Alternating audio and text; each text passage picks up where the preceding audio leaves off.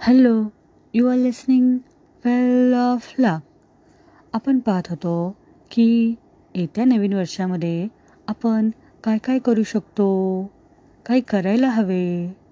त्यासाठी प्रथम करायला हवे प्लॅनिंग कामाचे नियोजन.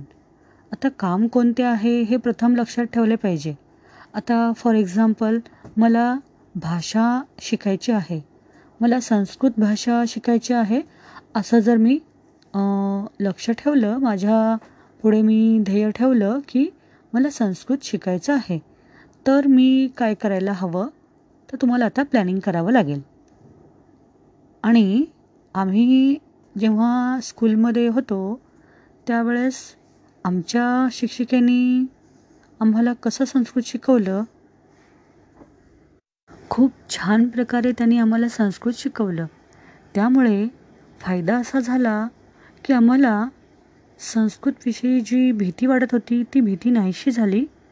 आणि वेगवेगळे जे संस्कृतमधले श्लोक आहेत किंवा आरत्या आहेत जे शब्द आहेत त्यांचा अर्थ आम्हाला समजू लागला. तर संस्कृत शिकवण्यासाठी त्यांनी प्रथम आम्हास शब्द कसे असतात ते शिकवलं. म्हणजे समजा फॉर एक्झाम्पल देव हा शब्द वेगवेगळ्या विभक्तीमध्ये कसा बदलतो तो कसा लिहितात हे प्रथम आम्हाला त्या शिक्षिकेने शिकवलं. आणि त्यामुळे एकच शब्द तो वेगवेगळ्या विभक्तीमध्ये कसा असतो आणि त्यानंतर त्याचा अर्थ आपण कसा लावू आपल्या भाषेमध्ये या प्रकारे त्यांनी आम्हाला संस्कृत खूप अगदी उत्तम रीतीने शिकवलं. त्यामुळे मी त्यांचे अत्यंत आभारी आहे. मला आजही आमच्या संस्कृतच्या टीचर आठवतात. अतिशय साध्या परंतु त्या अतिशय बुद्धिमान होत्या. खूप छान प्रकारे त्याने आम्हाला संस्कृत शिकवलं. त्याचा थोडंफार अजूनही आम्हाला आठवतं. संस्कृत शिकण्यासाठी माझ्या एका मैत्रिणीचाही मला पाठिंबा मिळाला खूप. म्हणजे तिचा सिंहाचा वाटा होता संस्कृत शिकण्यासाठी. तर तिचं नाव कल्याणी.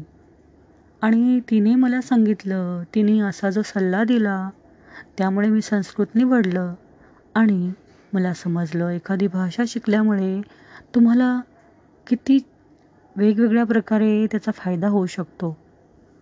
तेव्हा तुम्ही तुमच्यासमोर ध्येय लक्ष ठेवा की मी जे काही करणार आहे त्यासाठी तुम्ही प्लॅनिंग करू शकता. तुमचं जे काही मोठं ध्येय आहे त्याला तुम्ही स्मॉल स्मॉल विभागामध्ये विभागू शकता.